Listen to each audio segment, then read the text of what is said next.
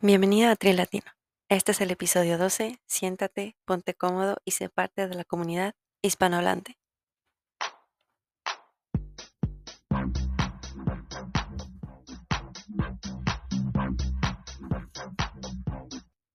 Hola a todos, muy buenas noches. Ya estamos en lunes, semana nueva, y tenemos un episodio lleno y cargado de muchísima información.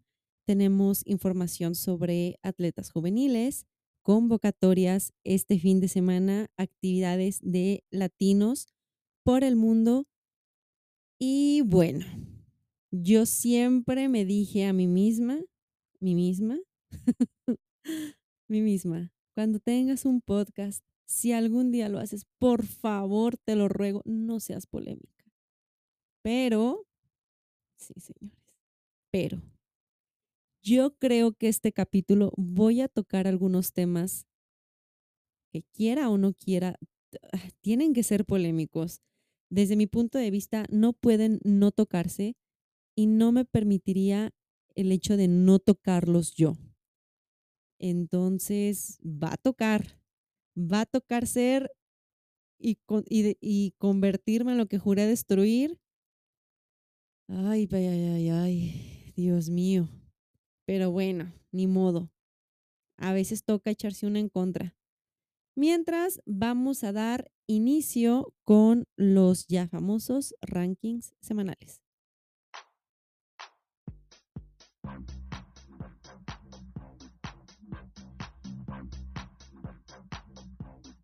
Como bien saben, este fin de semana tuvimos actividad muy importante en la que fue una de las series del, del circuito mundial, el, para, para puntear el campeonato del mundo. Y hubo participación latina, hubo otras personas que no tuvieron participación este fin de semana. Mientras tanto, Rosa Tapia, que es nuestra mejor latina por el momento, va en el lugar veintiuno, se mantiene igual en la tabla de posiciones con dos mil novecientos veintiséis punto sesenta y seis puntos. ¿Por qué digo por, por lo pronto? Porque en, el, en la siguiente latina va solo a una posición de Rosa, es Victoria López de Brasil. Avanzó dos posiciones este fin de semana y ahora está con dos mil quinientos ochenta y cinco puntos. Rosa le ha de sacar unos cuatrocientos puntos, poquito menos, si bien sí son bastantitos puntos. Dios no lo quiera, no lo permita al Señor Sacrosanto del Triatlón que algo nos suceda con Rosa Tapia. Si tuviese, si llegase el punto en que Rosa tuviese dos, dos eventos malos y Victoria dos eventos buenos, podríamos tener nueva reina en la tabla general, que es el ranking mundial de la World Triathlon, el internacional, ya saben, el que puntea todos los eventos. En tercer lugar tenemos Brasil con Luisa Baptista, que pierde dos posiciones. Lisette Rueda gana una posición y ahora la tenemos en treinta y siete. María Carolina Velázquez hace un subidón en el ranking, pasa a Anaí Álvarez y a Jennifer Arnold y a Elizabeth Bravo y aumenta trece posiciones en la tabla. Ahora está en el cuarenta y uno con mil ochocientos cuarenta y seis, que de hecho de este fin de semana es la atleta que más posiciones sube en el ranking. Anaí Álvarez pierde tres posiciones, ahora va en cincuenta y ocho. Jennifer Arnold pierde quince posiciones, es la atleta que más posiciones perdió, ahora va en sesenta y tres de Brasil. Costa Rica con Raquel Solís en setenta y cuatro. Mercedes Romero y Romina Viayoli mantienen posiciones en ochenta y dos y ochenta y tres respectivamente. Ceci Pérez pierde una posición de México, ahora va en noventa y uno. Cecilia Sayuri Ramírez pierde nueve posiciones, ahora va en noventa y cuatro. Maca Salazar de Chile va en noventa y cinco, pierde una posición. Leslie Amat de Cuba gana dos posiciones para ubicarse en el ciento dos. En el ciento cinco, Sofía Rodríguez se sube del noventa y ocho y pierde ocho posiciones. Sara Roel pierde una posición, en ciento dieciocho ahora está. Nati Casas, ciento veintisiete, pierde cuatro. Y Moira Miranda y Catalina Salazar completan el top veinte de latinas sin subir ni bajar posiciones, manteniendo sus lugares en ciento treinta y cuatro y ciento cuarenta y ocho. Mientras que En la tabla varonil, Manuel Mesías sube dos posiciones, ahora está en octavo lugar, digamos, pues es muy, muy, muy buen lugar. Diego Moya pierde una posición, ahora está en el treinta, Irving Pérez pierde dos, ahora va en cuarenta y nueve, Miguel Hidalgo pudo haber sido el que perdió más posiciones, pero no fue él, tiene once, ahora va en cincuenta y tres de Brasil, en sesenta y uno Rodrigo González de México pierde dos, Aram Peñaflor de México en sesenta y seis pierde ocho, Antonio Bravo y Armando Matute de Brasil y Ecuador respectivamente, ambos pierden una posición en el ochenta y dos y ochenta y tres. Crisanto Grajales mantiene posición en la tabla general en ochenta y cuatro por México. Por Chile tenemos Gaspar Riveros que pierde dos posiciones, ahora va en ochenta y ocho. Gabriel Terán de Ecuador pierde una posición junto con Juan José Andrade también de Ecuador, ahora van en noventa y cinco y ciento uno. Matthew Wright de Barbados se mantiene en el ciento cinco. Carlos Quinchara pierde una de Colombia, ahora va en ciento dieciséis. Jorge Alarcón pierde seis posiciones y ahora va en ciento treinta y nueve. Kawe Willy de Brasil pierde dos posiciones, ahora va en ciento cuarenta y tres. Federico Escarabino de Uruguay y Luis Miguel Velázquez de Venezuela, ambos pierden cinco posiciones y se encuentran en el ciento cincuenta y ciento sesenta y tres respectivamente. Brian Moya de Colombia pierde nueve y ahora va en ciento setenta y siete y bueno. El atleta que más posiciones perdió, Eric Yamir Ramos de México, pierde trece posiciones y ahora va en el ciento ochenta y tres. Me fijé, porque estuve viendo en general todo el ranking, cuando yo actualizo mis tablas tengo que ver el ranking de todo el mundo, no solo de los latinos. Y los atletas que más posiciones perdieron fue la, o sea, fue el, en la zona de Latinoamérica. Yo quiero pensar que hace dos años hubo un evento, ya sea Copa Continental o una Copa del Mundo de este lado del planeta, donde compitieron muchos latinos que les fue muy bien y pues se les acabó el periodo de, de puntuación, de, el periodo donde cuentan ya para hacer puntos estos, estos eventos, y es por eso que casi todos, a pesar de que compitieron este fin de semana, tienen pérdidas, porque aunque hayan hecho una serie del mundo, si no les va tan bien, pues no puedes comparar que ganaste treinta puntos contra una continental que tal vez ganaste doscientos o un campeonato panamericano que te da quinientos puntos. Entonces yo creo que esa es la, la situación que tuvimos. Sin embargo, sí tenemos um, actualización un poco más positiva en, en el ranking olímpico. Vámonos por la tabla femenil. Rosa Tapia pierde una posición, va en catorce.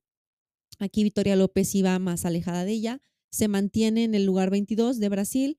Luisa Baptista pierde una posición, Lisette Rueda avanza cinco y ya está dentro del top treinta. Recuerden que yo les comenté, mientras Rosa y Liz se mantengan en esa posición, podemos pelear una tercer plaza. Jennifer Arnold gana una posición y la que más lugares avanza en, en el ranking olímpico es Carolina Velázquez con su top diez de las series del mundo de Montreal en su debut. Ahora va en cuarenta y cinco. Elizabeth Bravo pierde cinco, Anaí Álvarez pierde cinco y Cecilia Sayuri pierde cinco. Son las atletas que más posiciones perdieron en el ranking. Si se fijan, ya no es más el diez, ya solo son cinco posiciones. Mercedes Romero pierde dos, Cecilia Pérez gana dos posiciones este fin de semana en Montreal, Nati Casas pierde una, mientras que Raquel Solís, Sofía Rodríguez y Jessica Romero se mantienen. Eh, de este top quince, recuerden que en la tabla general tengo top veinte, ranking olímpico hago top quince y ranking para el campeonato del mundo solo hago top cinco. Dentro del top quince del ranking olímpico, nuestra última latina de mi tabla, que es Jessica Romero de México, se mantiene en ciento veintiocho, todavía dentro de las ciento treinta. Mi, eso quiere decir que las mujeres latinas son un poco más eficientes que los hombres, porque el hombre que ocupa la tabla en la tabla, la posición quince, que es Jorge Alarcón de México, él va en ciento cuarenta y seis. Realmente, hasta el ciento veintiocho, podríamos decirlo así, están en el lugar número once, mientras que las mujeres son quince. Ahora, en la tabla de puntuación de este fin de semana, Manuel Mesías es el que más posiciones avanza con cinco, ahora va en sexto. Diego Moya avanza tres, ahora va en treinta y uno. En treinta y dos, Miguel Hidalgo, que pierde cuatro posiciones. Aram Peñaflor pierde una posición nada más, a pesar de no haber competido. Rodrigo González e Irving Pérez, ambos avanzan dos posiciones en sesenta y siete y ochenta y cinco. Antonio Bravo y Crisanto Grajales de Brasil y México pierden cuatro. Gaspar Riveros pierde dos. David Núñez de México pierde uno, junto con Armando Matute de Ecuador. Gabriel Terán de Ecuador pierde dos. Y Juan José Andrade de Ecuador, Matthew Wright de Barbados y Jorge Alarcón de México mantienen sus posiciones ciento treinta y cinco, ciento cuarenta y cuatro y ciento cuarenta y seis respectivamente. Y como hubo actividad de Serie del Mundo, por supuesto que tenemos actualización. En la femenil, Rosa Tapia se mantiene igual en séptimo lugar, aunque no sé por qué aquí me sale que se mantiene igual. Si no mal recuerdo, la última Serie del Mundo, Rosa terminó en sexto, en sexto de, del Campeonato del Mundo, y ahorita va en siete y dice que está en la misma posición. No sé por qué. Mientras que la escuadra de Brasil, Jennifer Arnold y Victoria López perdieron una posición. Ahora ambas, ahora van en veinticuatro y treinta y dos. Lisette Rueda, podríamos decir que es la que más lugares avanzó, avanzó seis y ahora va en treinta y cuatro, muy peligrosamente cerca de Victoria López. Cuestión de menos de noventa puntitos. Y en el quinto lugar tenemos una nueva atleta y es María Velázquez de Colombia. Ahora va en la posición cuarenta y uno con trescientos setenta y uno puntos, sacando del top cinco de latinas a Luisa Baptista. Y en la tabla varonil, Manuel Mesías, a pesar de haber ganado plata este fin de semana, no es el que más lugares avanzó en el ranking del Campeonato del Mundo. Él avanzó seis, ahora va en doce. Miguel Hidalgo avanza una posición, ahora va en veintiuno. Y Diego Moya de Chile es el que más lugares avanza con ese lugar diecinueve. Y ahora va, y justamente esos son los lugares que avanza, diecinueve. Y ahora va en cincuenta y tres, mientras que Aram Peñaflor pues sí perdió siete posiciones. Y tenemos un nuevo latino en el top cinco. Recuerden que la varonil nada más teníamos cuatro hombres que punteaban. Ningún otro hombre había podido hacer puntos para el ranking del mundo, para el Campeonato Mundial de este año. Y ahora el top cinco lo ocupa Irving Pérez en ciento diecisiete, es nuevo en el ranking con cuarenta y uno punto noventa y uno puntos. Así que un aplauso a todos ellos. Bien, bueno, dije aplauso, pero eso fueron porras. Ahora sí, vámonos a los eventos de este fin de semana. Tenemos varios y buenos.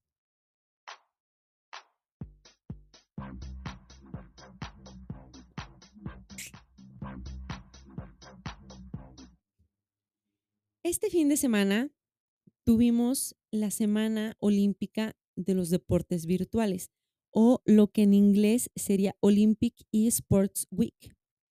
¿Qué es esto? Si ustedes están súper familiarizados con el triatlón, pues hubo un festival donde un grupo de juveniles, eh, un grupo de cuatro juveniles por continente se enfrentaban en una justa virtual tipo como la Superliga. Hicieron un duatlón indoor. Y la competencia fue, como ya lo mencioné, por continentes, y por el continente de América tuvimos representación de dos mexicanos. Para los que no están familiarizados con lo que es la Indoor Super League de triatlón, es prácticamente un triatlón bajo techo donde nadas en alberca, ruedas en un rodillo virtual, así como pues, Swift. Bueno, sí, es como un rodillo que tiene una computadora inteligente y te marca los watts en una computadora. Y unas caminadoras que son muy similares, entonces no, es como si lo hicieras dentro de un gimnasio, no tienes que salir. En esta semana, de, en este evento, tuvimos la participación de Darell Zúñiga y María López, el equipo de, representando América del Norte. Así es lo que decía su equipo, Norteamérica. Este equipo ganó el bronce en un duatlón virtual que se llevó a cabo o se celebró en Singapur. De, de todos los equipos, yo conté que hubo cinco equipos, o, o no me acuerdo cuántos equipos eran, pero eran veinte corredores. Eran veinte corredores y de esos veinte corredores, Darell Zúñiga tuvo el sexto mejor tiempo total. No, estoy diciendo que fue el que mejor corrió, el que mejor rodó. En general, Darell tuvo el sexto mejor tiempo de todos, mientras que María López obtuvo la medalla de chocolate y fue la cuarta mejor corredora. Esto es muy bueno para México y Latinoamérica, porque quiere decir que si ahorita en un indoor ellos pueden manejar estos watts y estos parciales, podríamos tener un buen desempeño en el Mundial Juvenil este año. Ya he hablado muchas veces de María López en el podcast. María López es una atleta que yo creo, para mí, mi opinión personal de una mujer no experta en el triatlón, pero que sí tiene muchos años compitiendo, para mí, Adriana Barraza, María López es una de las niñas en donde el futuro del triatlón radica. Tiene, eh, y lo he mencionado muchas veces, una natación que es buena, pero podría mejorarse, y el ciclismo y el, y el atletismo es una calidad impresionante. Y si aquí ya pudo quedar cuarto en este festival olímpico, donde hubo representación de todo el mundo y de todos los continentes, podemos esperar grandes cosas. A mí lo que me, me dio más gusto fue Darell Zúñiga. Si bien a nivel México, Darell Zúñiga es un talento que muchas veces se siente y se ve y se vibra y todo, que es muy superior al resto de México, porque la verdad en este momento lo es. A nivel internacional no he visto yo como que ese boom, ese, ¿saben? De... Eh, performance internacional que yo diga, wow.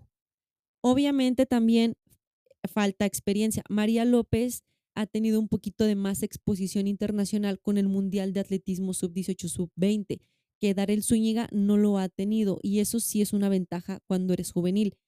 Yo quiero ver qué puede hacer Darell este año en Hamburgo, cómo se va a desarrollar, y tengo muchísima fe porque Darell entrena en el mismo equipo que Rosa Tapia y Aram Peñaflor. Entonces, creo que puede ir por muy buen camino.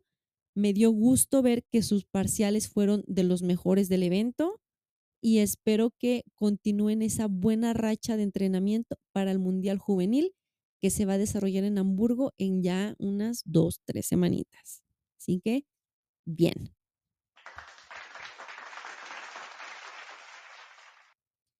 Por otro lado, tuvimos eh, copas continentales. Hubo una Copa Continental en, pues en Austria, y en la Elite Femenil Colombia tuvo una participación con Daniela Zapata, que quedó en el lugar veintisiete. Cheque sus parciales, son parciales eh, relativamente normales para una chica de Latinoamérica. Sin embargo, me da gusto que se esté exponiendo a ese tipo de nivel competitivo, que es lo que le va a hacer falta para acercarse al nivel que tiene ahorita María Carolina Velázquez. Colombia haciendo las cosas bien y teniendo una planificación buena, pero aquí yo quiero destacar unas cosas.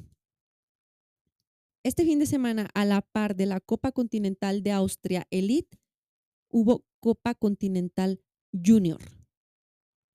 Y el Star List era Star List lleno, y no es como cuando haces Ixtapa y se inscriben sesenta, o sea, no sé, cuarenta mexicanos y cuatro gringos, cuatro canadienses y un, dos, tres de otros países. No, eran sesenta juniors de absolutamente toda Europa, todo. Y estas copas continentales europeas, estas eh, junior, no, no son como esporádicas, realmente tienen un ranking europeo junior. E incluso en la página de la Confederación Europea de Triatlón los promueven a la par de los elite y dicen, echen sus apuestas, ¿qué juvenil crees que este fin de semana va a destacar más? Estos eventos hace uno o dos años son los mismos eventos a los que Nicolás Probert se inscribía con Rodrigo Probert, y, y la familia de él, que es Ricardo, Carlos, todos ellos apostaron a que Nicolás compitiera en Europa, a que estuviera haciendo Isla de Tris, Cozumel, aquí en México. Y se fue, y de repente no le iba tan bien, y de repente Nicolás ganaba una que otra europea, y ahorita es un atleta súper fuerte, está entrenando con Jonathan y Alistair Brownlee, y tiene muchísimo potencial porque tiene la experiencia que esas copas junior le dejaron. Y yo me pregunto, ¿por qué aquí en América no podemos hacer eso? Hay copas continentales para los élite de a madres. De a madres y a veces ni se llenan. Tú vas a la continental y diez inscritos.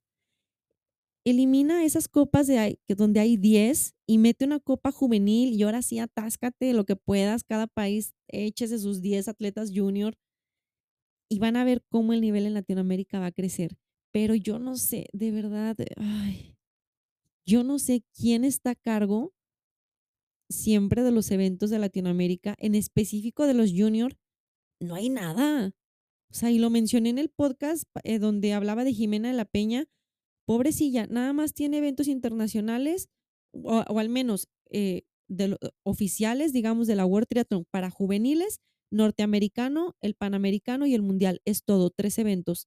Entonces imagínate, llegas tú al mundial con dos eventos a tus dieciocho años y te enfrentas a la de Eslovaquia, que ya tuvo dos mundiales y tuvo nueve copas continentales y un campeonato europeo y dices, no, pues no mames, obviamente no, por eso no me va como me va, ¿verdad?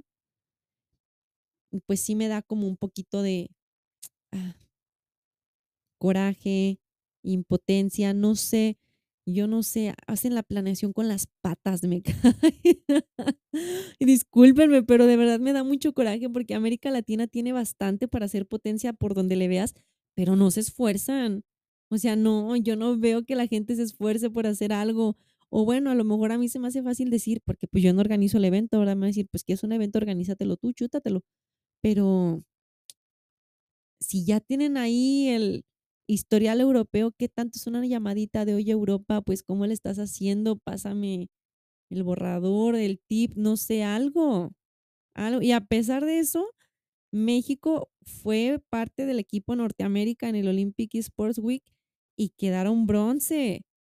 Oh, imagínense si tuvieran la, la experiencia y la competitividad y la exposición que Europa, no, pues otro cuento. Otro cuento totalmente. Y ahora sí, vámonos a los resultados de la Serie del Mundo de Montreal. Les voy a ser muy sincera en este momento. No he visto la repetición. No la vi, me fui a correr un medio maratón ahí en el cerro de Peña de Bernal y terminé fundida como cucaracha. No he podido ver la repetición, pero sí me aventé los, los tiempos y todo. En la varonil tenemos el mejor latino, ya lo mencioné ahorita, Manuel Mesías de Brasil, obtiene la medalla de plata y se convierte en su segunda, tercera presea, no, no, no estoy segura de la exactitud de, de mi dato, en series del mundo y lo convertiría en el latino más exitoso en las series mundiales. Tuvo una natación, fíjense, Manuel Mesías tuvo una natación treinta segundos más lento que el que ganó el primer lugar, pero fue uno de los mejores ciclistas para terminar de correr por debajo de los catorce treinta. Ahora, con decir, uno de los mejores ciclistas, ni siquiera me refiero a que quedó quinto. O sea, estuvo en el top quince de los mejores tiempos, eso sí. Y terminó en plata. Quiere decir que al primer lugar ya llevaba media, o sea, treinta, medio minuto en la bici o ya estaba ahí en su bici y Manuel seguía nadando. Y rodó bien y, se, y todavía le quedaron piernas. Ahora, yo vi ahí algunas imágenes, Blumenfeld volteando para atrás como diciendo, ¿qué pedo? ¿Qué pedo, qué pedo, qué pedo? ¿De cuándo acá? ¿Cómo por qué?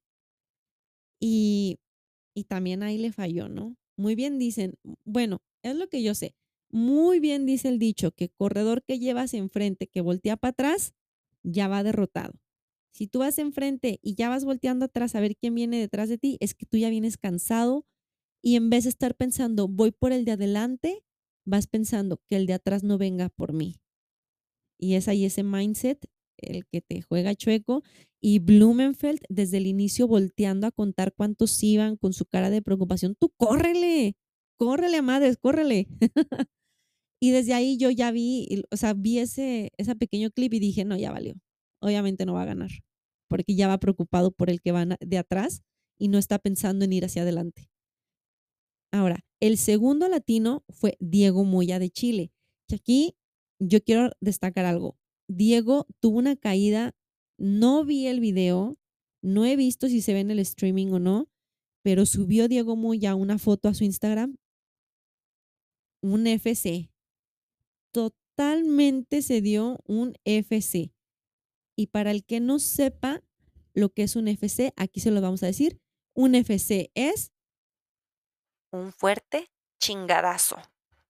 Sí, se dio un chingadazo de aquellos, señores. No, de los que no tienen mamá. O sea, de verdad, raspadón feo. Y a pesar de que tuvo la caída, se metió en el top veinte e hizo su mejor histórico. Diego Moya, con todo y caída, tiene su mejor histórico en resultados en una serie del mundo. Corrió quince veintiséis. Yo no sé eh, cómo se bajaron en el ciclismo, porque realmente el tiempo del ciclismo, igual lo que les digo, dos, tres, cuatro, cinco. O sea, son puntitos, ¿no? O sea, segunditos por ahí que no, no, me, no me dan como una determinación exacta de si hubo un corte de grupo o no. Y aún así, quince veintiséis y meter, o sea, porque su carrera va de acuerdo a lo que, ¿cómo le explico? O sea, los tiempos de carrera. Por ejemplo, Manuel Mesías corrió catorce treinta. De Manuel Mesías, que quedó en segundo, a Diego Moya, que quedó diecinueve, tuvo los parciales de carrera y van subiendo de dos en dos o de tres en tres. catorce treinta, catorce treinta y dos, catorce treinta y cinco, catorce treinta y ocho, catorce cuarenta, catorce cuarenta y cinco, catorce cuarenta y ocho, bla, bla, bla, hasta que llegas a Diego Moya, quince veintiséis. Entonces, yo quiero pensar que hay de dos. O se cayó muy al inicio del ciclismo, se levantó, recuperó y se bajó con el grupo principal a correr y así llegó. O bien, se cayó en el grupo de hasta adelante y a pesar de que corrió lento, pudo haber quedado posiciones más adelante. No lo sé, pero sí les voy a decir una cosa. top veinte, quince veintiséis, con una caída de ese tipo, mis respetos para Diego Moya. Mis respetos totales. Y pues Miguel Hidalgo de Brasil queda en veintinueve. Mientras que Miguel Hidalgo, a pesar de no haber tenido la caída como este Diego Moya de Chile y haber rodado más rápido que él, corrió en dieciséis once, casi, o sea, más de cuarenta segundos más lento que Diego Moya. Y pues solo le alcanzó para entrar dentro del top treinta varonil. México, por su parte, logró la posición treinta y ocho, treinta y nueve y cuarenta y ocho, respectivamente con Irving Pérez, Rodrigo González y tenemos aquí el debut de Jorge Alarcón para finalizar con el cuarenta y nueve de Antonio Bravo de Brasil y el cincuenta y uno de Carlos Quinchara de Colombia. Y ahora sí, vámonos a la categoría femenil. En la categoría femenil tuvimos sorpresas, claro que sí. Carolina Velázquez de Colombia, a pesar de las estadísticas de que Rosa era la mejor latina en los últimos eventos, se mete en el debut al top diez. Llega en décima posición y corre dieciséis cincuenta. Ahora les voy a decir algo. Misma, o sea, historia similar a la de Diego Moya, pero no. Carolina eh, dieciséis, corre con dieciséis cincuenta, pero delante de ella hay parciales más lentos de carrera que ella por segundos. Si ella se hubiera bajado a la par que la del primer lugar, hubiera llegado en séptimo. Ya son cuatro posiciones del podio, casi igual a la hazaña de podium de Rosa Tapia en Yokohama. Y esto es por cuatro segundos. A mí me hace pensar que se posicionó mal en el desmonte y eso le costó lugares en la transición dos. Por mucho que corriera así súper rápido, pues no le llegó. Y es, y vuelvo nuevamente a la importancia de tener buenas transiciones. Ahí se le fueron muchos puntos olímpicos muy valiosos, que si bien lo hizo muy bien, lo hizo excelente, pues siempre se puede aprender de estas situaciones. Entonces, Carolina Velázquez, la mejor latina de este fin de semana, haciendo increíblemente un top diez en su debut en series mundiales, agarra valiosísimos puntos olímpicos, puntos de ranking y puntos para Campeonato del Mundo. Ahora, Rosa Tapia obtuvo la posición número catorce. Les voy a decir algo. A mí también se me hace eh, heroico lo que hizo Rosa Tapia. Estuve platicando con ella un poquito después de Huatulco porque en las fotos de los relevos yo la veía mega vendadísima de los pies y le escribí, oye, ¿qué te pasa? ¿Por qué traes un pie en la ampolla? Porque de dónde y ese pie en la ampolla, ¿qué onda, mija? Y pues sí, me dijo que la verdad, pues quedó súper cortada de, en Huatulco, ella iba llorando, o sea, dice, yo quería llorar en la prueba individual, llorar. Y para el relevo, pues hice lo mejor que pude, me lo amarré como pude ahí el pie. Y esas heridas no sanan en una semana. Entonces, haber corrido con ese tipo de heridas que ella tiene, que sangran todo el día, que te impide hacer tu biomecánica correcta y aún así quedar top quince, creo que es muy bueno para Rosa. Y me da gusto que ya se vaya a enfocar en centros. Y ay, bueno, ahorita con lo de centros tocamos ese tema aparte. Mientras que Lisette Rueda hace por segunda vez en el año el mejor histórico para ella en una serie del mundo y ahora llega en diecinueve. Y les voy a decir algo que me impresionó mucho. Nado bien, en la bici los, los segmentos que pude ver, porque venía en carretera, iba trabajando, iba adelante, bien colocada. Y en las fotos del desmonte, como siempre, Santa Lisette, nuestra señora patrona de las transiciones, se desmontó excelente posición del primer lugar al número veinte, que es una posición arriba de Lisette, hubo una diferencia de un minuto. Nada, nada. Entonces, imagínense qué tanto ha avanzado el nivel en el triatlón latino, que tuvimos tres latinoamericanas en el top veinte dentro de un rango de un minuto. O sea, ni siquiera en Huatulco entraron tantas en el primer rango del minuto. O sea, es un nivel muy, muy, muy competitivo y aún así las latinas han estado buscando la manera de superarse a sí mismas y dentro de esta competitividad mejorar ellas mismas con el deporte. Lisette Rueda hace su mejor histórico, llega en diecinueve. Por segunda ocasión rompe su personal best en el año y eso hizo que avanzara muy buenos lugares en el ranking y la verdad me da muchísimo gusto. Ahora, Brasil hizo el veintidós, veinticinco y cuarenta y ocho con Victoria López, Jennifer Arnold y Luisa Baptista, la cual ese cuarenta y ocho pues no tuvo un buen día en la oficina, la verdad. Tuvo un día difícil, un día rudo y son días que a todos nos pasan. A veces te va bien y de repente dices, no manches, quedé top cincuenta. Pues bueno, ni modo. Y para terminar la tabla de latinoamericanas, Ceci Pérez de México logró el lugar número treinta y nueve. Ahora sí, vámonos a pasar al tema que yo no quería hablar un poco, pero va a tocar decir un poquito de polémica. Las convocatorias de México para la selección a Juegos Centroamericanos.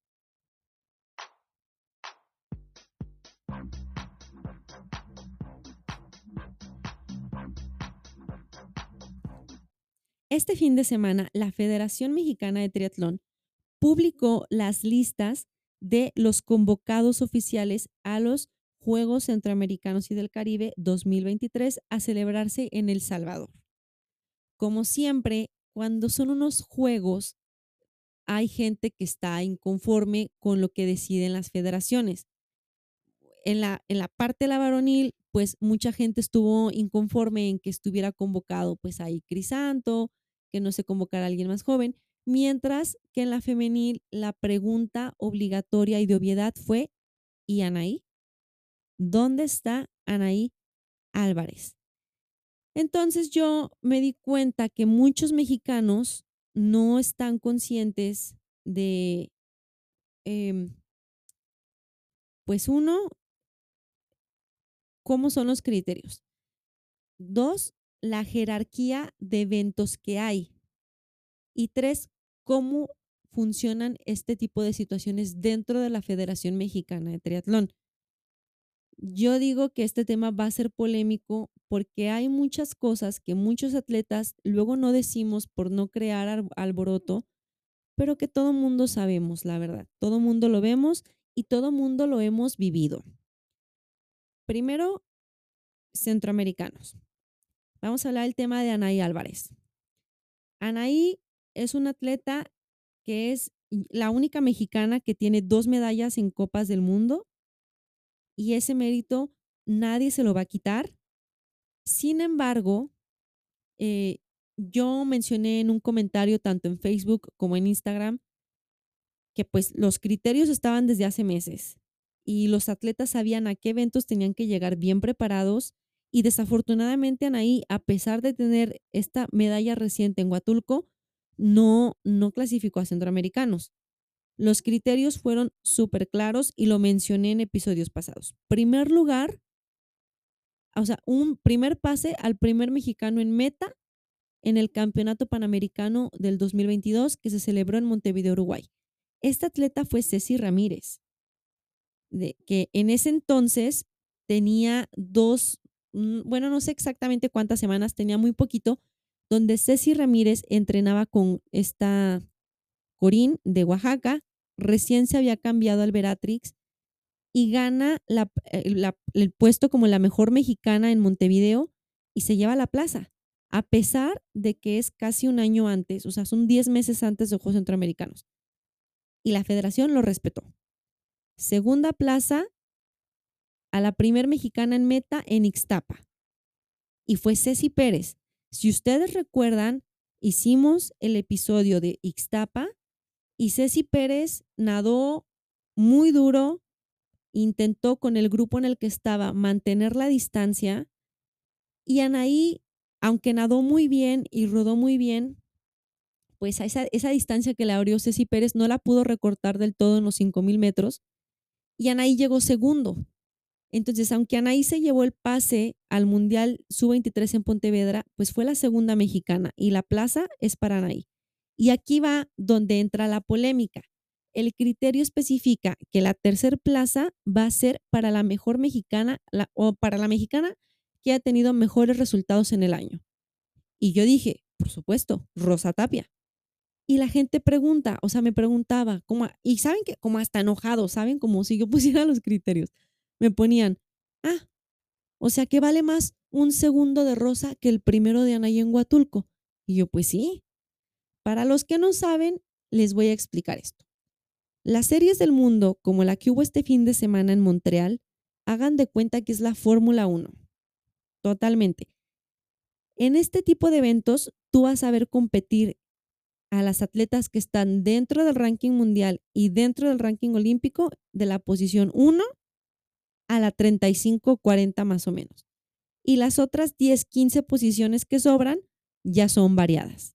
Puede que entre alguna nueva, como en este caso fue María Carolina, que no, nunca había hecho una serie del mundo y no está tan adelante en el ranking, y ahí se va. Pero en general, tú estás compitiendo contra las mejores cuarenta del mundo. Las Copas del Mundo, que no es lo mismo, fíjense bien, Montreal es parte de las series mundiales. Mientras que las Copas del Mundo son algo así como el circuito mundial B. Vamos a llamarlo Fórmula dos.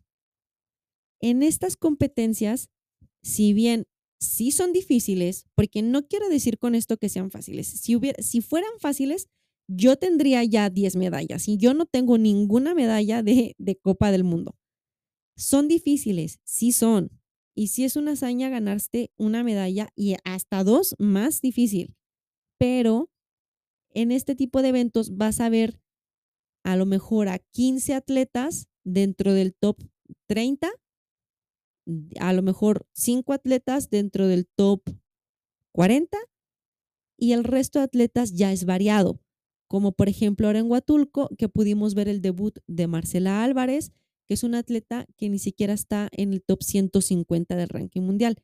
¿Sí ven a dónde voy? O sea, sí es difícil ganar una medalla en una Copa del Mundo, pero para mí, en lo personal, yo pondría como mejor resultado hasta el top trece. Todavía ponle top quince y me estoy, ahí ya me estoy alargando, la verdad. Pero todavía un top trece, un top diez, es más, para que vean que no soy así tan benevolente. Un top diez en series del mundo para mí vale más que una medalla de oro en una Copa Mundial por el nivel de dificultad que tiene. Entonces, sí, una medalla de plata de una serie mundial vale más que dos medallas de copas del mundo, aunque sean de oro, porque pues la dificultad no es la misma. Después de estos eventos, el siguiente evento con importancia, yo lo pondría que sería tal vez eh, campeonatos panamericanos, campeonatos continentales o juegos continentales, luego ya campeonatos panamericanos y al terminar copas continentales. Y luego ya pues sería campeonato nacional. Entonces esa es la jerarquía de eventos. Obviamente estas son cosas que mucha gente no sabe y confunde. Y luego aparte, no es lo mismo series mundiales que copas del mundo que el campeonato mundial, porque luego yo veo que también por eso mucha gente se desinforma. Ponen en los periódicos, Anaí Álvarez gana oro en el campeonato mundial de triatlón, y no es el campeonato mundial de triatlón.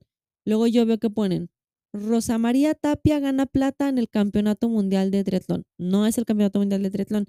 En triatlón el campeonato mundial es por puntos, como la Fórmula uno.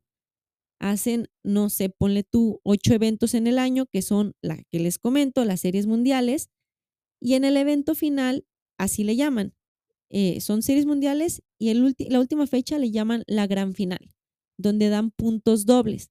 Entonces puede ser que yo, Rosa Tapia, ahorita voy en séptimo en las series del mundo, y en la gran final gano, gané la gran final, pero no por eso quiere decir que gané el campeonato del mundo.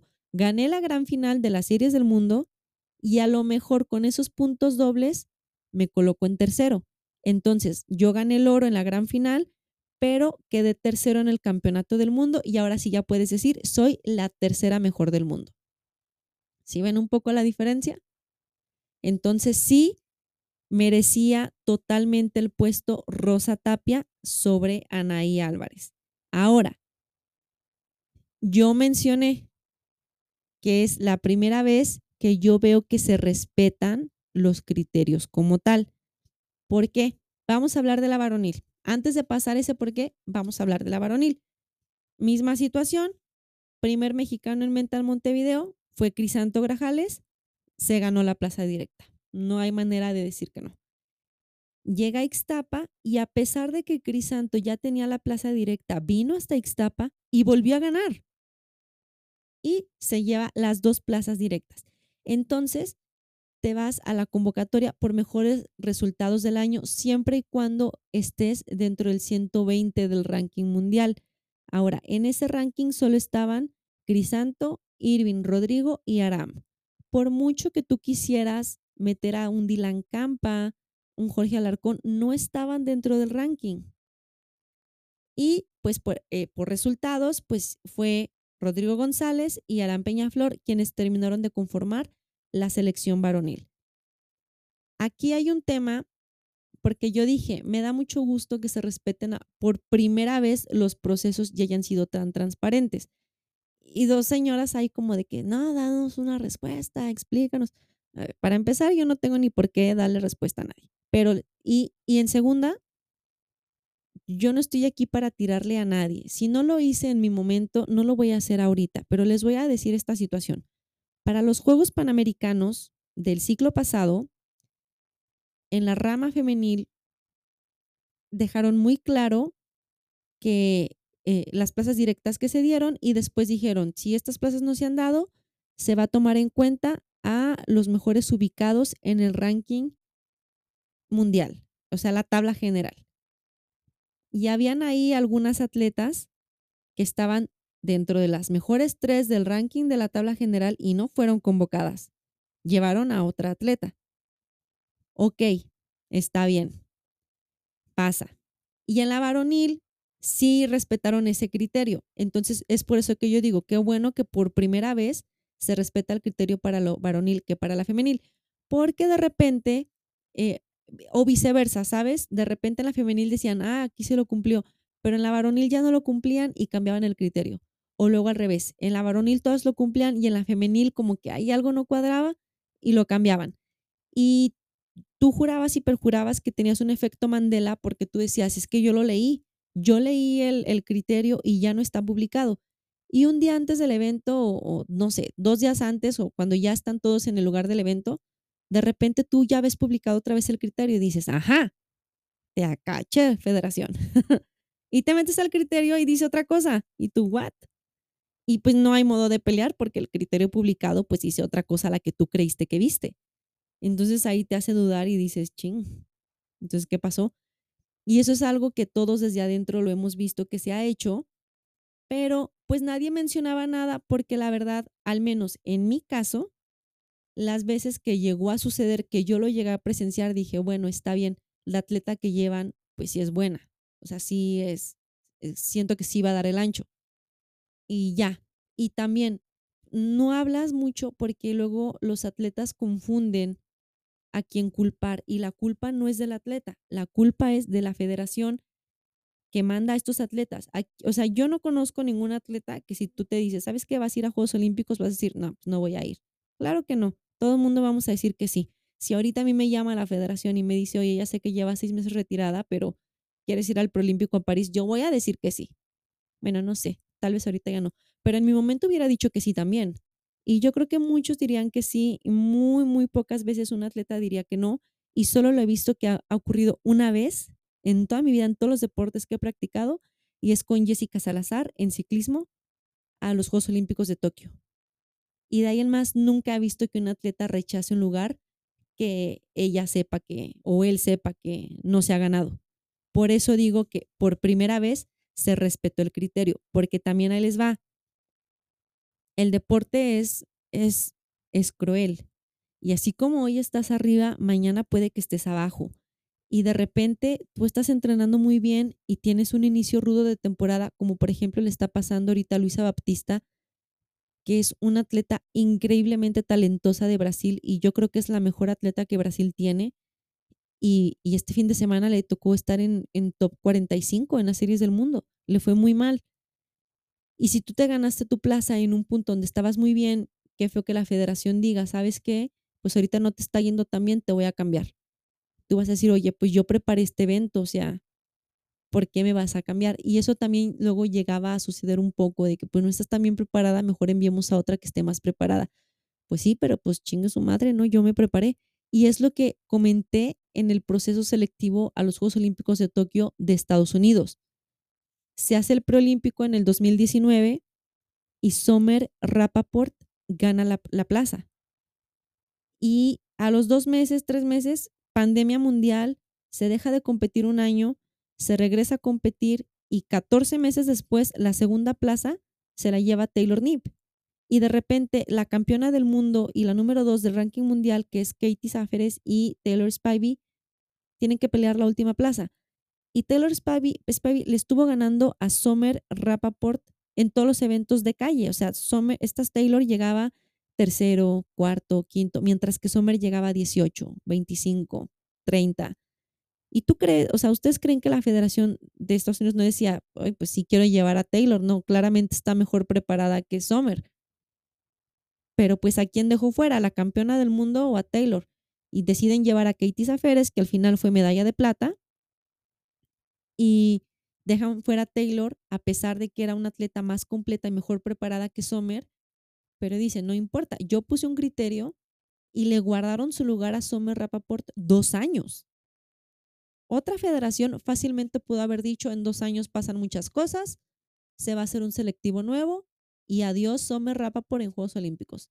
Bien pudo haber pasado eso y sin, sin embargo, Estados Unidos respetó la plaza. Y es lo que yo ahora me... O sea, y es algo que yo cuando era atleta decía, me da, quisiera que fuéramos como Estados Unidos, donde dicen es esto y es esto y ya. Y si perdiste, pues ni modo, perdiste, te fregaste, entrena mejor para la que sigue. Pero se respetaba. Y eso es algo que yo no veía que ocurriera en México. Siempre que pasaban estas cosas decían, mmm, vamos a cambiar el criterio. Y entonces legalmente pues sí se cumplió el criterio, pero es un criterio que modificaron al menos unas dos, tres veces. Y en esta ocasión no lo modificaron. Respetaron la plaza y yo dije, qué bueno.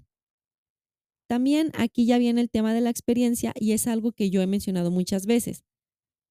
Si Juegos Centroamericanos ya no te da puntos olímpicos en triatlón, Y lo dije ahorita, por ejemplo, en el tema de Liz y de Rosa. Rosa Tapia ahorita tiene una cortada en el pie que le está sangrando y tiene dos opciones. O se aguanta el dolor y modifica su pisada y entrena así para centroamericanos, arriesgándose a lesionarse o fisurarse por estrés un quinto metatarso, o no entrenas y a ver cómo te va en centroamericanos, que igual con el talento que tiene Rosa, pues sí podría ser un podium. Entonces, ¿por qué exponer a Rosa Tapia a ese tipo de lesiones en un evento donde no va a ganar puntos olímpicos? Yo, si yo fuera por mi federación, y lo he dicho miles de veces, yo hubiera dejado fuera de centros a Lisette y a Rosa y a Anaí, porque Anaí es la que está más cerca de ganar una tercer plaza. Y ahora con el bronce de Mercedes, también a Mercedes. ¿A quién hubiera mandado? Hubiera mandado a lo mejor ya, ahora sí, a Ceci Pérez, hubiera mandado a Sofía Rodríguez y a Natalia Casas, que son las atletas, a Nati Casas, que son las atletas mexicanas que siguen, que están más activas. Y así ya le das fogueo a Sofía Rodríguez, a Nati Casas, o incluso, si lo vas a usar como fogueo, manda a Marcela Álvarez. En la varonil, misma situación. Los que estén peleando plazas olímpicas, que serían en este caso, mmm, vamos al ranking olímpico, sería Aram Peñaflor, Rodrigo González e Irving Pérez, que son como que los más cerquitas de, de, la, de la tercer plaza, los dejas fuera y ahora sí mandas a Crisanto Grajales, mandas a Jorge Alarcón y mandas a Dylan Campa.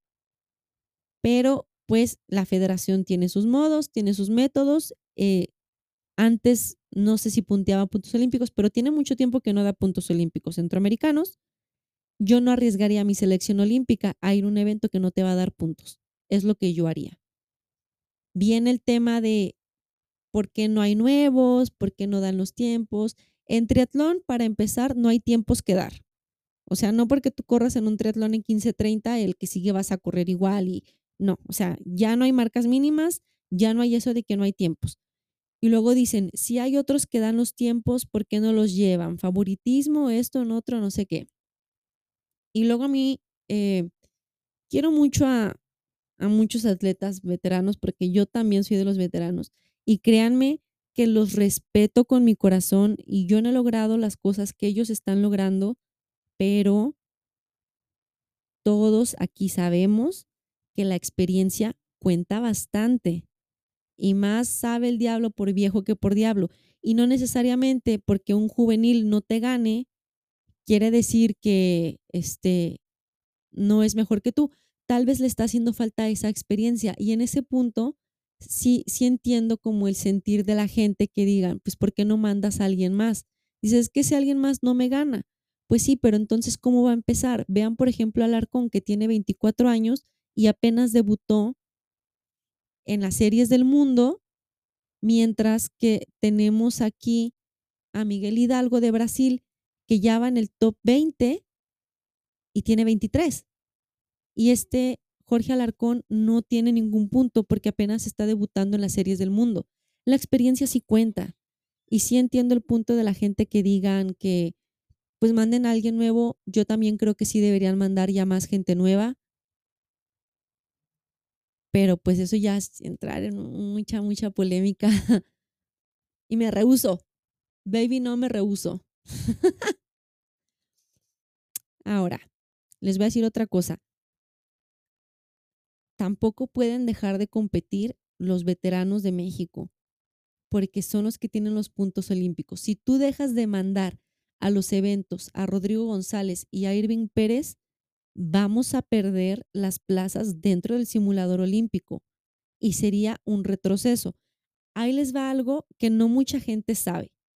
Las plazas olímpicas no son tuyas, son del país.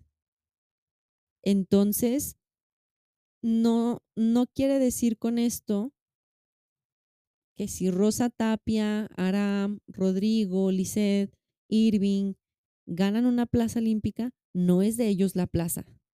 La plaza es de México.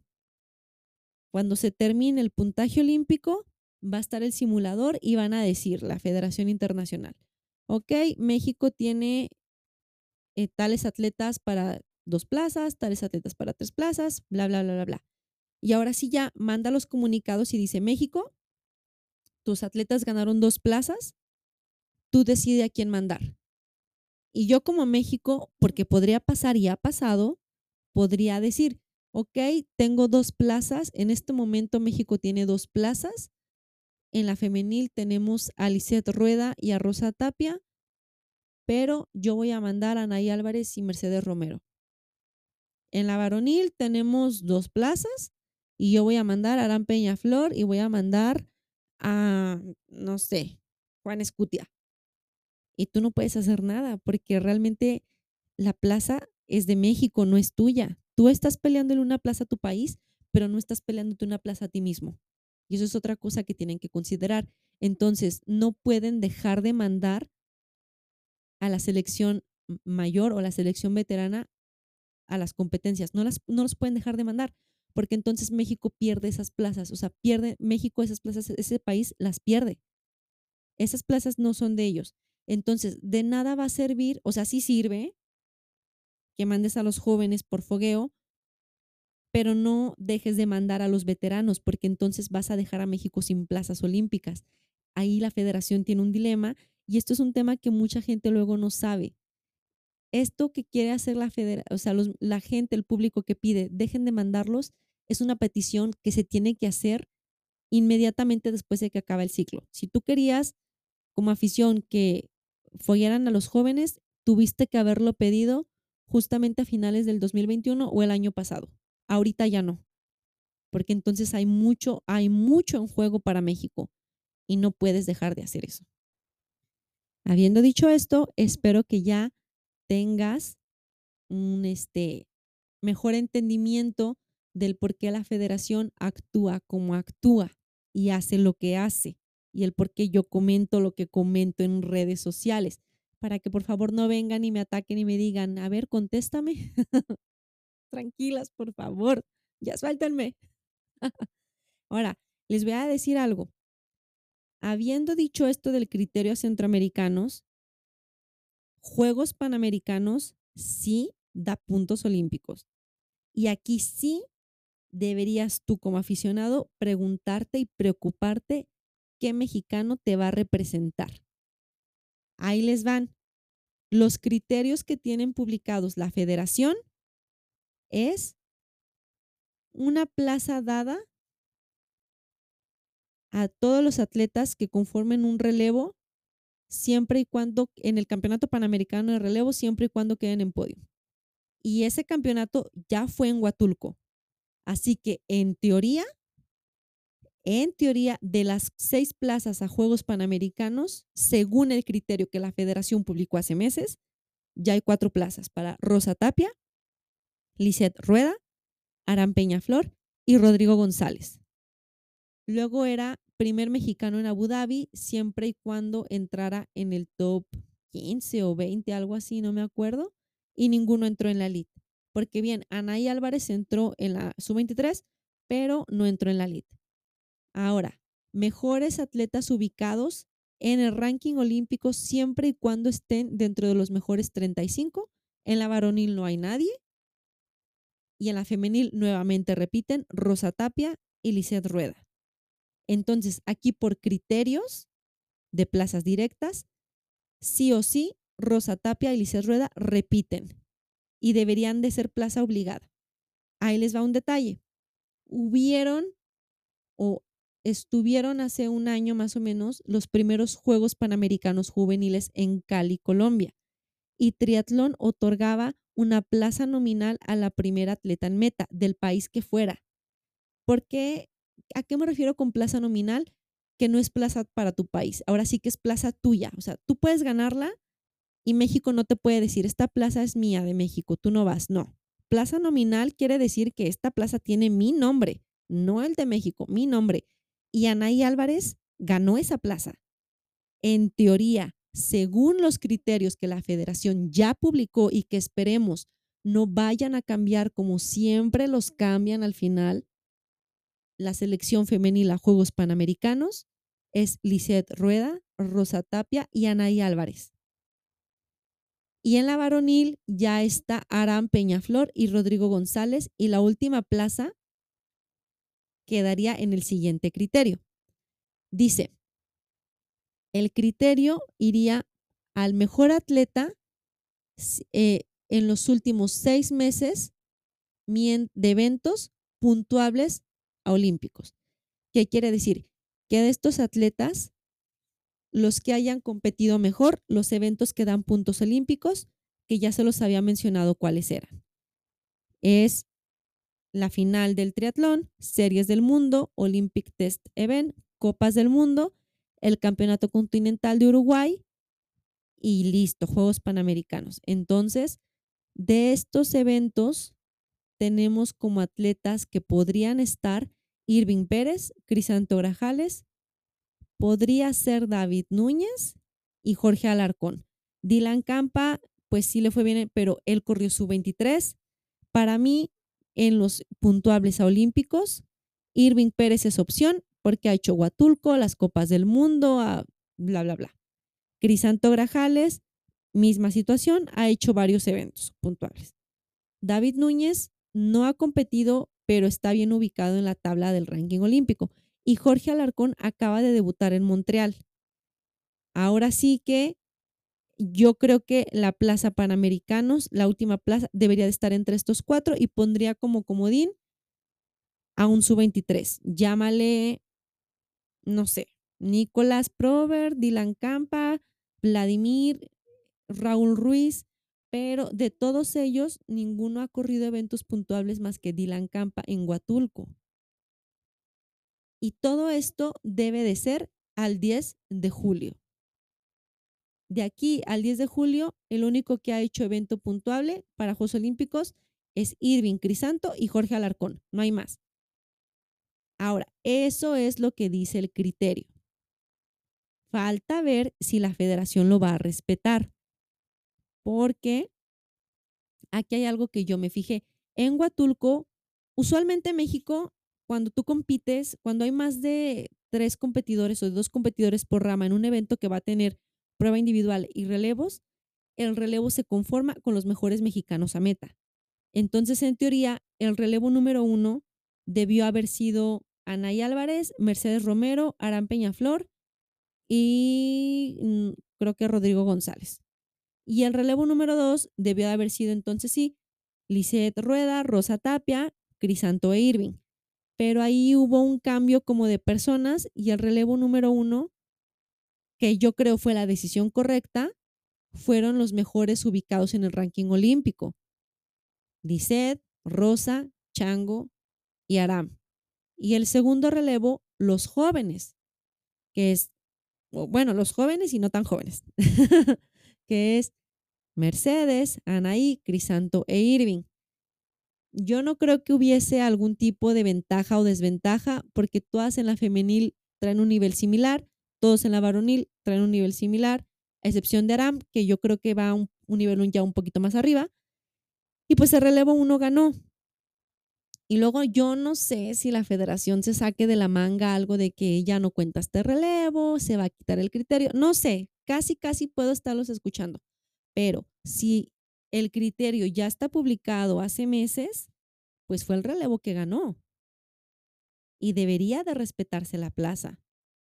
Vamos a ver si sí la respetan. Así que guarden este episodio, episodio número doce, guárdalo a ver si cuando salga la lista de Juegos Panamericanos respetan los criterios.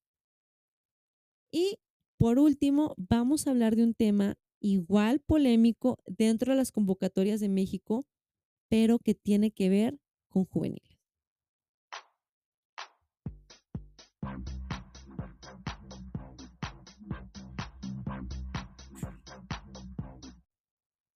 En estas últimas convocatorias también tuvimos la convocatoria de la selección juvenil que van a representar al país en el Campeonato del Mundo Junior a celebrarse en tres semanas en Hamburgo, en Alemania. Y dentro de la convocatoria mencionan a María López, a Michelle Castro, Darell Zúñiga, bla, bla, bla, bla. Tenemos dos convocados. O sea, son tres hombres, tres mujeres, de los cuales dos convocados hombres, dos convocados mujeres, un aval hombres y un aval mujeres. ¿Qué quiere decir esto? Que el, el hombre y la mujer que tienen aval van a tener que pagar sus gastos. Y ahí les va el tema que para mí es polémico, imperdonable y no deberíamos estarlo permitiendo. Quiero mucho a Claudia Bernstein. Es una entrenadora que me ha enseñado muchas cosas,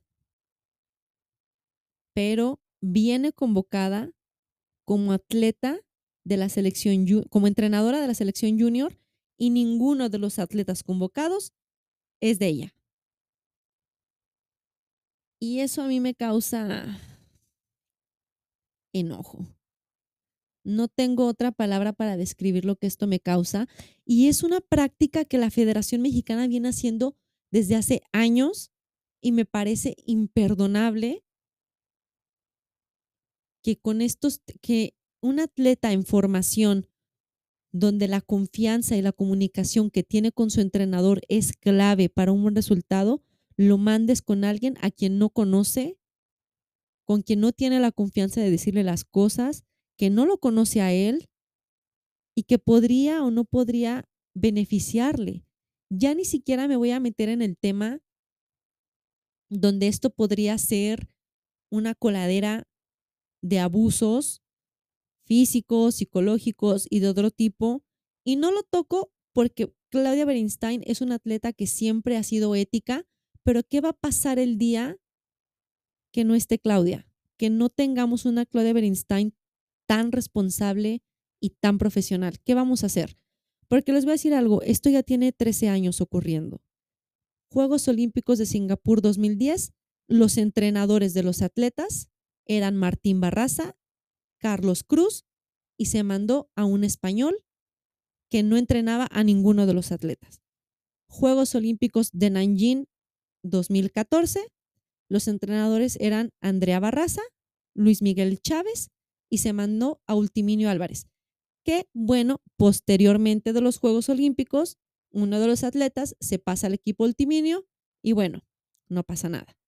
Juegos Olímpicos del dos mil dieciocho en Argentina fueron Javier de la Peña, fue Sofía Rodríguez y aquí creo que sí fue este Ricardo Cebrián, Ricky Vega Cebrián.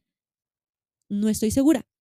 Los siguientes juegos que en teoría tocaban dos mil veintidós se suspendieron, pero nuevamente los convocados para mí deberían de ser Luis Miguel Chávez y Ricardo Vega y mandan a una entrenadora que no es. ¿Por qué? ¿Qué fundamento tienen? ¿Por qué este fundamento? ¿Por qué esta decisión? ¿En qué se basan? ¿O qué pedo? ¿Por qué? No sé, o sea, en mi mente no me cabe en la cabeza si yo... Ay, es que me encabrona. Esto sí me hace enojar mucho porque así comienzan las historias de terror. Así he escuchado historias, he visto historias y no debería. Yo creo fielmente que si ya le vas a pagar a un entrenador, págale a uno que sí conozca al menos a uno de los atletas. Ok, tal vez Chávez no puede ir porque está ocupado siendo el entrenador nacional de los Juegos Centroamericanos, pero dale la oportunidad a Ricardo Vega. Ricardo Vega es un atleta que tiene experiencia como atleta de la selección nacional. Ricardo Vega es un atleta que ya llevó a un atleta a Juegos Olímpicos. Ricardo Vega es un entrenador Que, perdón, que es un entrenador que ya llevó a alguien a Juegos Olímpicos. Ricardo Vega es un entrenador que tiene la licenciatura de entrenamiento deportivo en el I T S O N, tiene la Universidad del Triatlón, los tres niveles, tiene a Jimena de la Peña, que acaba de ganar el Campeonato Norteamericano Junior, el oro, ahora en, en los Nacionales Juveniles, ya debutó en una Copa del Mundo. ¿Por qué no mandas a Ricardo Vega como entrenador convocado a Hamburgo? Creo a mi modo de ver que Ricky Vega es un entrenador muy capaz y ha demostrado que tiene buenos resultados y merece, porque se lo ha ganado a pulso junto con su equipo, la pandilla, que saben hacer talentos, saben mantener talentos y deberían de abrirle las puertas a, es, a, a estos entrenadores, a ese grupo tan selecto de entrenadores donde nadie más puede entrar, porque es otro tema aparte, donde los atletas, si ven que hay más entrenadores y más opciones, pues se animan más. Recuerden que es la ley de la competitividad. Entre más competencia hay en el mercado, mayor es la calidad del producto. Aplica igual para el deporte. Entre más competencia tengas como atleta, como entrenador y como equipos, mayor va a ser el avance que tenga tu país. Y si tú le sigues cerrando la puerta a entrenadores jóvenes como Ricardo Vega en la juvenil, como Andrea Díaz con el Pragma Team en deporte adaptado, como a las entrenadoras femeniles, eh, como Andrea Barraza en su momento, ¿qué vas a hacer? O sea, no puedes mantenerte solo con un grupo selecto de entrenadores. Debe de haber muchos. Y para mí, en este momento, si antes lo dudé, hoy lo digo, Ricardo Vega tiene lo que se requiere, porque lo ha demostrado con años de trabajo, y no con años de trabajo, con resultados. Ha demostrado con hechos y no palabras que Ricardo Vega merece un lugar como entrenador nacional de la selección juvenil. Y no entiendo cuál es el afán de mandar a un entrenador que no es entrenador de los juveniles. Ahora, si yo tengo, ahora sí que como dice el presidente, si yo tengo otros datos, pues háganmelo saber. Puede ser que Claudia Bernstein sí lleve a uno de los atletas. Pero entonces aquí yo pregunto, antes los entrenadores convocados era el que al, al primero al que llevaba más atletas y el segundo al que llevaba el atleta de mayor prestigio. Ok, Chávez va a Centroamericanos. ¿Por qué no convocas al entrenador de María López? Ok, Jimena de la Peña fue la que ganó el norteamericano. Convoca a Ricky Vega. Ok, que el otro entrenador de los otros niños, convócalo a él.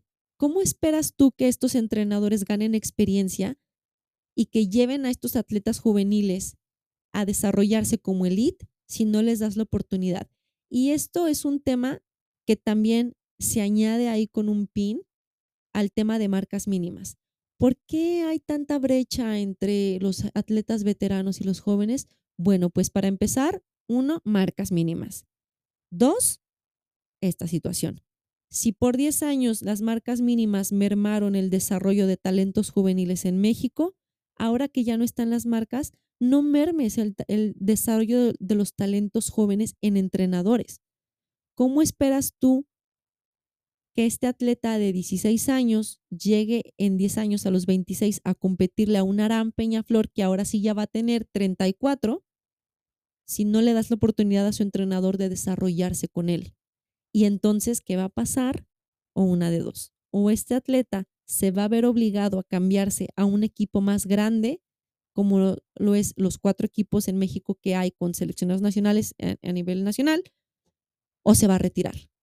Y entonces vamos a tener equipos con muchísimos atletas y muy poca eh, personalización de metodologías, muy poca oportunidad de desarrollo de talentos eh, individuales y especializados.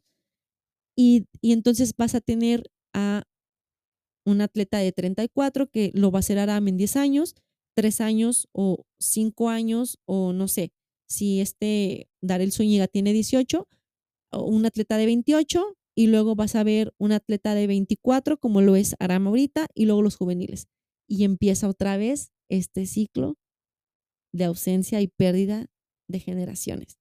Y en diez años vas a estar escuchando el podcast de una viejilla que se llama Adriana Barraza y le vas a preguntar, oye Adriana, ¿por qué hay esta racha o este gap de edades? Y me vas a tener a mí explicándote cómo hace diez años no, no le dieron la oportunidad a Ricky Vega de ir a ser entrenador. ¿Sí ven cómo todo va de la mano? O sea, yo sé que me la fumé. Ay, perdón. Sí.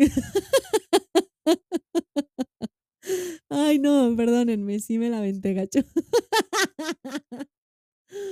Ay, no, discúlpeme, es que sí, derive, desvarié un poco, perdón. Ay, no me puedo dejar de reír, perdón. Discúlpeme, pero es que es un tema que luego yo sí le doy muchas vueltas en la noche. Sí es un tema que me quita el sueño, la verdad. ¿Por qué? Porque he vivido los estragos. Me tocó ir a mis primeros Juegos Olímpicos Juveniles con una persona que no tenía ni completa idea de quién era como persona ni como atleta. Destruyó planificaciones enteras de años de trabajo. Y encima de esto, son los entrenadores que luego se llevan las becas. Porque si por alguna situación llegasen a ganar una medalla, en, por decir, unos Juegos Olímpicos, como fue mi caso, y, y de repente dices, tu entrenador, ¿por qué se va a llevar la beca si él no fue convocado? Y, ay, y empieza otra vez la situación. Entonces sí, sí es un tema que a mí en lo personal me quita mucho el sueño y sí es algo que a mí me preocupa, que los juveniles no tengan un espacio seguro ni un espacio de desenvolvimiento con gente que conocen, porque a esa edad, cuando eres adolescente, todo te pica, todo te molesta, todo te encabrona, todo te hace llorar, todo te hace explotar. Y tu entrenador es más que tu entrenador, es tu segundo papá, es tu mejor amigo, es tu guía. Y los entrenadores de atletas juveniles a veces conocen más a los atletas que sus papás, porque los ven desarrollarse y educarse en un ambiente no vigilado por esa autoridad paterna o materna que tienes en casa.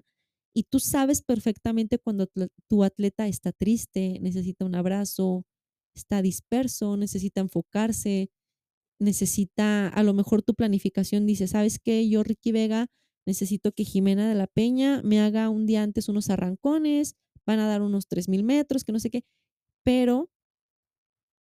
Lo que Ricky Vega no sabe, pero que cuando lo ve sí se da cuenta, es que está notando que, pues yo veo a Jimena de la Peña rara, la veo llorando, la veo en el celular, no tiene novio, puede ser que, ah, está en sus días. Porque hace un mes, justamente entrenando esta situación, me comentó esto y entonces tú ya como entrenador puedes hacer las modificaciones pertinentes. Pero cuando no conoces al atleta, dices, ay, es que esta niña es bien llorona. Es que es bien emocional y ni siquiera te pasa por la cabeza que está en sus días. O tú como su entrenador sabes que es un atleta que batalló un chorro para pagarse los viáticos, que sus papás tuvieron que hacer un esfuerzo para comprarle el neopreno y lo ves disperso y preocupado y dices, ¿sabes qué? Hoy no vamos a entrenar, hoy nos vamos a ir por un helado, un café y nos vamos a ir a ver la categoría elite. Porque tú sabes que tu atleta le va a hacer más bien ir por el helado y ver a la Lid y platicar y relajarse, que ir a nadar y correr. Porque tienes un atleta que mientras él esté feliz, compite mejor. Y eso es algo que muchos entrenadores no toman en cuenta. Atleta feliz, buenos resultados. Y para ellos es entrena, entrena, entrena, entrena. Y si tu atleta está mal, pues no importa. Y hay entrenadores ahora de la nueva escuela que sí lo consideran. ¿Y qué va a hacer este entrenador que va a ir convocados con ellos que no sabe esas cosas? Lo va a obligar a nadar, lo va a obligar a correr y le va a decir, ¿sabes qué? Te veo distraído. Y le va a meter más preocupación a este niño y no vamos a tener buenos resultados. Entonces, a mí sí me causa ruido mental, sí me quita el sueño que no se convoque a los entrenadores de los atletas a los eventos a los que van a ir. ¿Por qué alguien más? Así que esto es lo que yo pienso. Dije que no iba a echar polequimilla, pero sí la eché. Polémica por ahí, polémica por allá, como la pelusa por un lado y por el otro y todos por detrás. Pero así es como debe ser. No quería, no quería, pero me obligaron, gente, me obligaron. Hasta aquí mi episodio. Sé que este episodio yo creo que va a ser el más largo de todos. Díganme qué piensan, qué, qué, qué sentimientos tienen ahora que les expliqué las jerarquías de eventos, los criterios para Juegos Centroamericanos y Panamericanos que ya están publicados y si tú quieres puedes verlos en la página de la Federación. Para que no te toque un efecto Mandela, puedes incluso descargar el archivo del criterio y ver cuál es el proceso que la Federación ya dijo hace meses y puedes ver las convocatorias juveniles. Dime qué piensas. María Carolina Velázquez de Colombia este fin de semana se llevó los reflectores por Latinoamérica, top diez. Platicamos muchas cosas bien padriuris y nos vemos en el siguiente episodio. Yo soy Adriana Barraza, tu comadre del triatlón. Nos vemos más tarde.